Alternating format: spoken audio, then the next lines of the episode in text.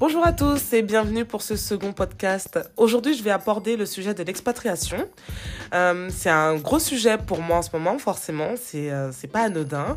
Donc, je vais rentrer un peu plus dans le détail dans ce podcast sur mes motivations, euh, le pourquoi en fait on a décidé de s'expatrier en famille. Euh, je vais vous parler un petit peu de, bah, donc de toutes mes motivations et euh, de quand ça, ça date, hein, comment je prépare tout ça. Donc, euh, je vais pas tant rentrer dans le détail sur toutes les formalités, mais vraiment sur le pourquoi, vraiment. En tout cas, bref, j'en dis pas plus. Je vous laisse écouter et je vous laisse me faire un commentaire à la fin du podcast. À bientôt. Salut à tous et bienvenue pour le second podcast du Cash Talk. Je vais vous parler d'expatriation. Je vais vous parler un petit peu de qu'est-ce qui m'amène à vouloir m'expatrier et euh, comment je prépare tout ça. Alors la première chose c'est euh, bah, pourquoi? Alors le pourquoi ça ça s'explique pas vraiment parce que depuis que je suis mineure j'ai toujours voulu vivre à l'étranger. Pour moi ça faisait partie un peu du rite initiatique d'une personne. J'adore lire et moi dans les lectures que j'avais quand j'étais mineure, il y avait toujours un petit peu ce rite d'initiation pour les jeunes adultes et on devenait adulte quand on était parti à l'étranger. Donc je lisais pas forcément de la littérature contemporaine, hein, clairement. Mais bon, clairement, les, il y avait ce côté un petit peu euh, de la bourgeoisie de l'époque, euh, que ce soit homme ou femme, cette envie d'aller découvrir d'autres mondes et puis de revenir euh, grandi euh, en ayant fait ça. Donc du coup, euh, voilà, ça a nourri un peu mon imaginaire. Et puis bon, les séries télé aidant aussi, beaucoup de personnages que je suivais partaient faire des études à l'étranger. Donc, ça faisait partie du truc, quoi. Et j'ai fait des études, mais j'ai pas fait des longues études. Et ça s'est pas présenté non plus de, bah, de faire ne serait-ce qu'un stage de six mois à l'étranger. Donc du coup, je... J'étais frustrée. Clairement, j'ai été frustrée pendant un certain temps en me disant Ah, c'est dommage, tu n'auras jamais fait ça. Et j'avais un peu euh, mis ça enfin, dans la case des jamais, des, regrets. Sauf que bah, je ne suis toujours pas morte, donc j'ai toujours la possibilité de le faire. Et donc, euh, c'est marrant parce que, en faisant un peu de développement personnel euh, ces dernières années, j'ai fait péter quelques blocages, dont pas mal de croyances limitantes. Et, et en même temps, ça a permis en fait de remettre au goût du jour bah, des, des envies passées que j'avais mis en sourdine parce que c'était pas possible. Euh, je m'étais fait croire que c'était pas possible. Et euh, pour moi, c'était pas possible de s'expatrier parce que euh, bah, j'avais acheté une maison, enfin un appartement, donc j'avais un crédit immobilier à rembourser. Ensuite, euh, c'était pas possible parce que j'avais un travail. Puis ensuite, j'ai créé mon entreprise, donc c'était pas possible parce que bah, mes clients, euh, mes, mes clients euh, et mes fournisseurs, tout le monde était en France. Donc euh, moi, à l'étranger, ça allait être compliqué, ce qui est vrai. Euh, j'étais mariée, il aurait fallu que mon conjoint veuille me suivre, mais en même temps, si je lui pose pas la question, il risque pas de savoir si lui, on- il a envie ou pas de partir à l'étranger, si on n'aborde pas le sujet. Puis après, j'ai eu ma fille.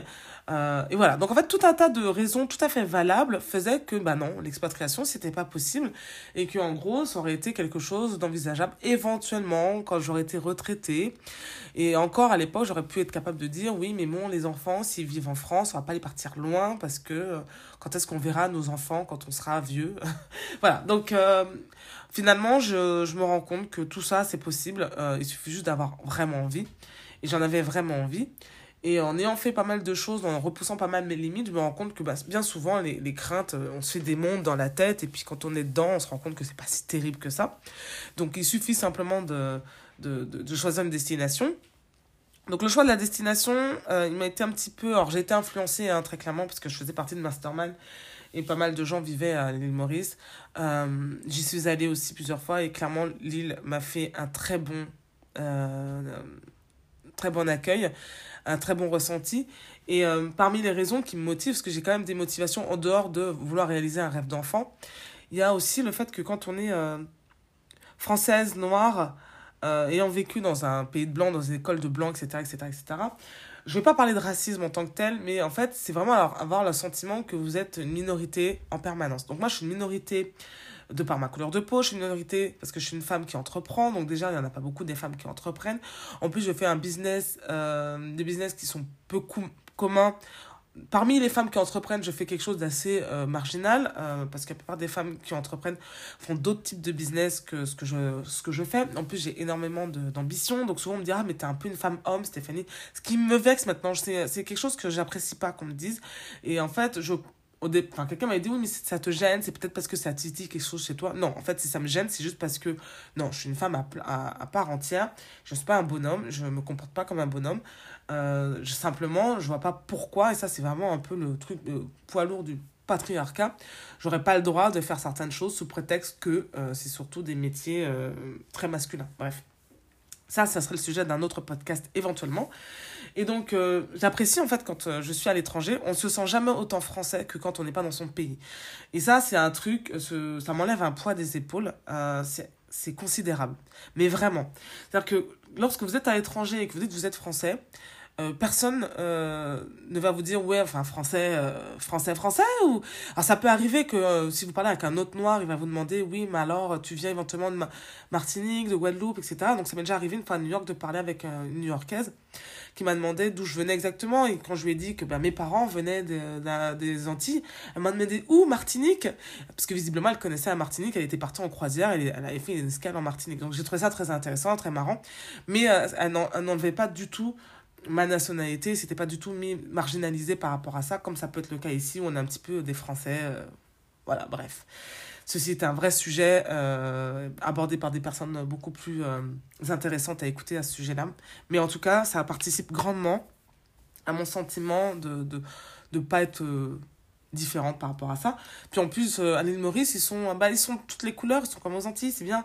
Ils sont essentiellement typés indiens, mais mais, euh, mais voilà, je, vais, je, me, je me sentirais dans un pays où je ne suis pas euh, euh, dans des coins où je suis marginalisée parce que voilà, quand on me regarde, on se dit, oh, elle fait pas couleur locale. Clairement, elle est pas de chez nous. Bah, ça va me changer aussi et ça fait du bien, c'est reposant d'aller dans des lieux comme ça. Donc c'est, c'est lié un petit peu à la nationalité, mais c'est aussi lié au fait que c'est dingue d'aller aussi dans un endroit où votre couleur de peau n'est pas un problème par défaut. Ensuite, bah, parmi les autres raisons, c'est que il y a le soleil. Et ça, c'est bête, mais moi, je suis une, personne du soleil. Euh, le fait que depuis euh, des années, je suis obligée de prendre des compléments alimentaires et de, me, euh, de rester en énergie haute et d'essayer d'aller chercher, enfin, obligée de faire cet effort d'aller, de maintenir mon énergie assez haute à l'automne parce que je fais de une déprime estivale, ça, ça me pèse. alors ça, je peux en parler sans tabou. Et sauf qu'en plus, cette année, ça correspondait à mon postpartum.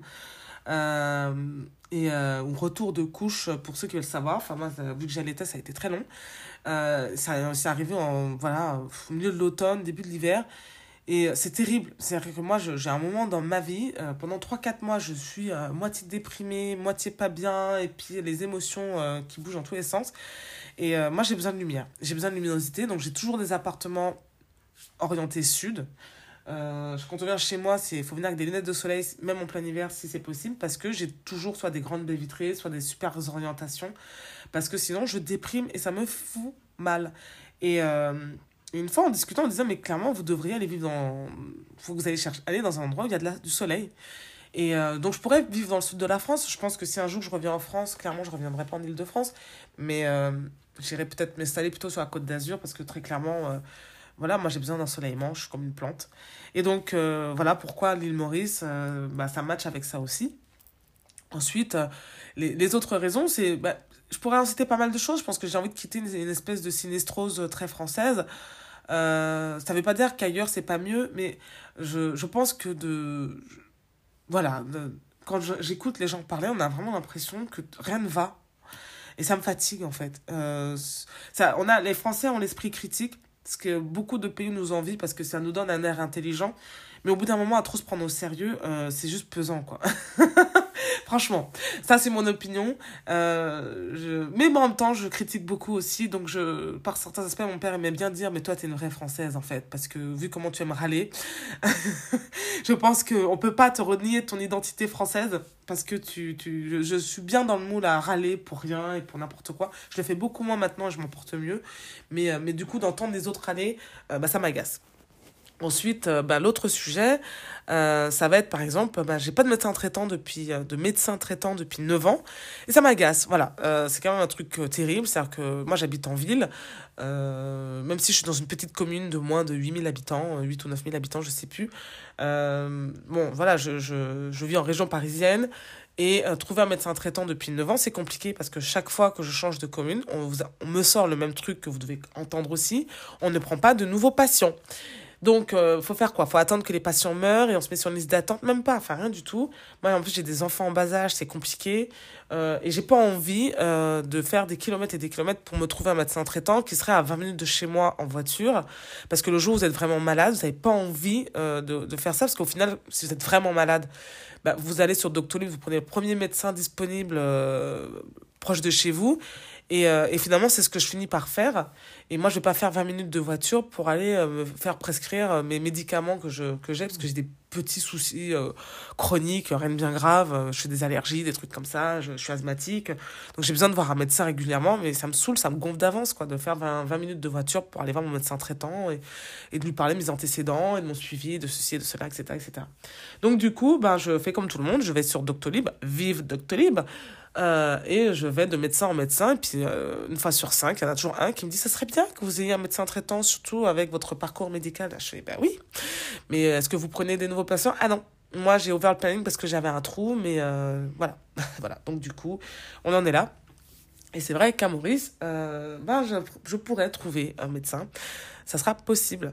Donc voilà, ce genre de choses. Je pourrais faire une longue liste euh, de... J'ai pas envie de faire une liste critique de... parce que je n'aime pas la France, parce que ça ne va pas, et, et partir dans une espèce de sinistrose moi-même. Mais, euh, mais très clairement, j'ai envie d'ailleurs, j'ai envie de faire autre chose, j'ai envie de réaliser un rêve d'enfant.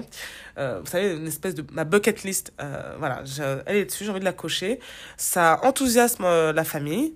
Je pense que c'est un renouveau. En plus, pour d'un point de vue personnel, pour mon mari, bah, ça va être l'occasion pour lui de, faire autre chose, parce que ça fait 13 ans qu'il est dans la même boîte, qu'il fait la même chose, et que lui aussi, arrivé à un moment donné, il était un peu à saturation.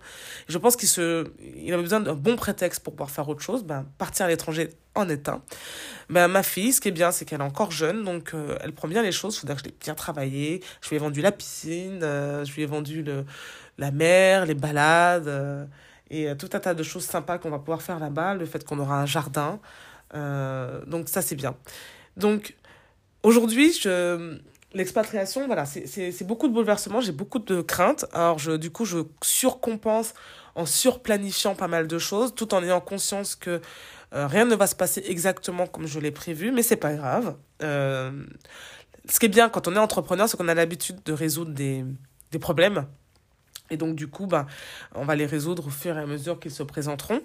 Et, euh, et en fait, on est, enfin, moi, je suis heureuse de ça. Pour moi, c'est vraiment une vraie aventure. C'est une aventure familiale euh, qui fait plaisir.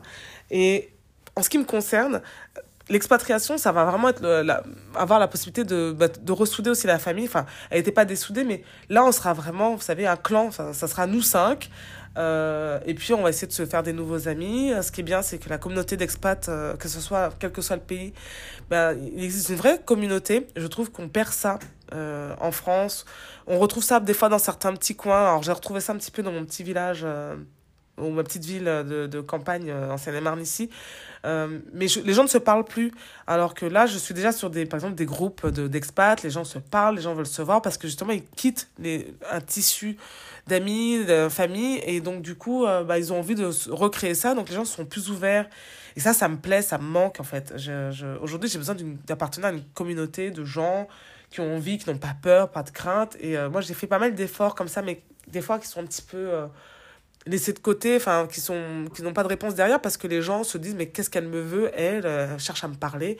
Oui, en fait, j'essaie de sympathiser avec des gens de temps en temps, j'essaie d'avoir une vie en dehors des réseaux sociaux. Et c'est pas facile, c'est pas comme quand on a 5 ans et qu'on se fait des amis au bout de 3 minutes 30 parce qu'on a joué à la balançoire euh, avec quelqu'un euh, et qu'on connaissait pas avant puis quand moi j'ai en tête ma fille quand je lui demande alors comment s'appelle ta copine? Ah, bah je sais pas. Sauf que elle a passé une heure avec elle elle a rire aux éclats et voilà elle est ravie c'est comme ça c'est très bien. Voilà donc j'ai envie de ça. Euh, j'ai hâte euh, de pouvoir vivre ça. Peut-être que ça se passera pas du tout comme prévu mais c'est pas grave. Au pire, on reviendra et ça sera pas la fin du monde. On sera pas mort et au contraire, on aura des choses à raconter.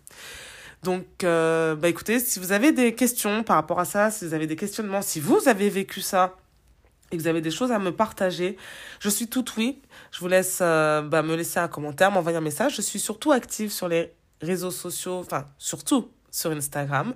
Euh, bah, envoyez-moi un petit message. Ensuite, euh, bah écoutez, si vraiment ce podcast vous a plu, si cet épisode vous a enchanté, que vous avez envie que je partage un petit peu plus de mon quotidien, de mon bah, expatriation, euh, la dernière fois je vous ai parlé un petit peu de mon business et un petit peu de la vie pro, n'hésitez pas à me laisser 5 étoiles sur euh, iTunes. Si vous n'avez pas envie d'aller sur iTunes, n'hésitez pas à me laisser un commentaire ou à partager ce podcast à quelqu'un qui, à qui vous pensez que ça fera plaisir. En tout cas, moi, ça me donne du courage, ça me donne envie de continuer. c'est toujours sympa pour l'ego. En tout cas, je vous dis à très bientôt et je vous souhaite une bonne fin de journée ou de soirée, peu importe l'heure à laquelle vous écoutez ce podcast.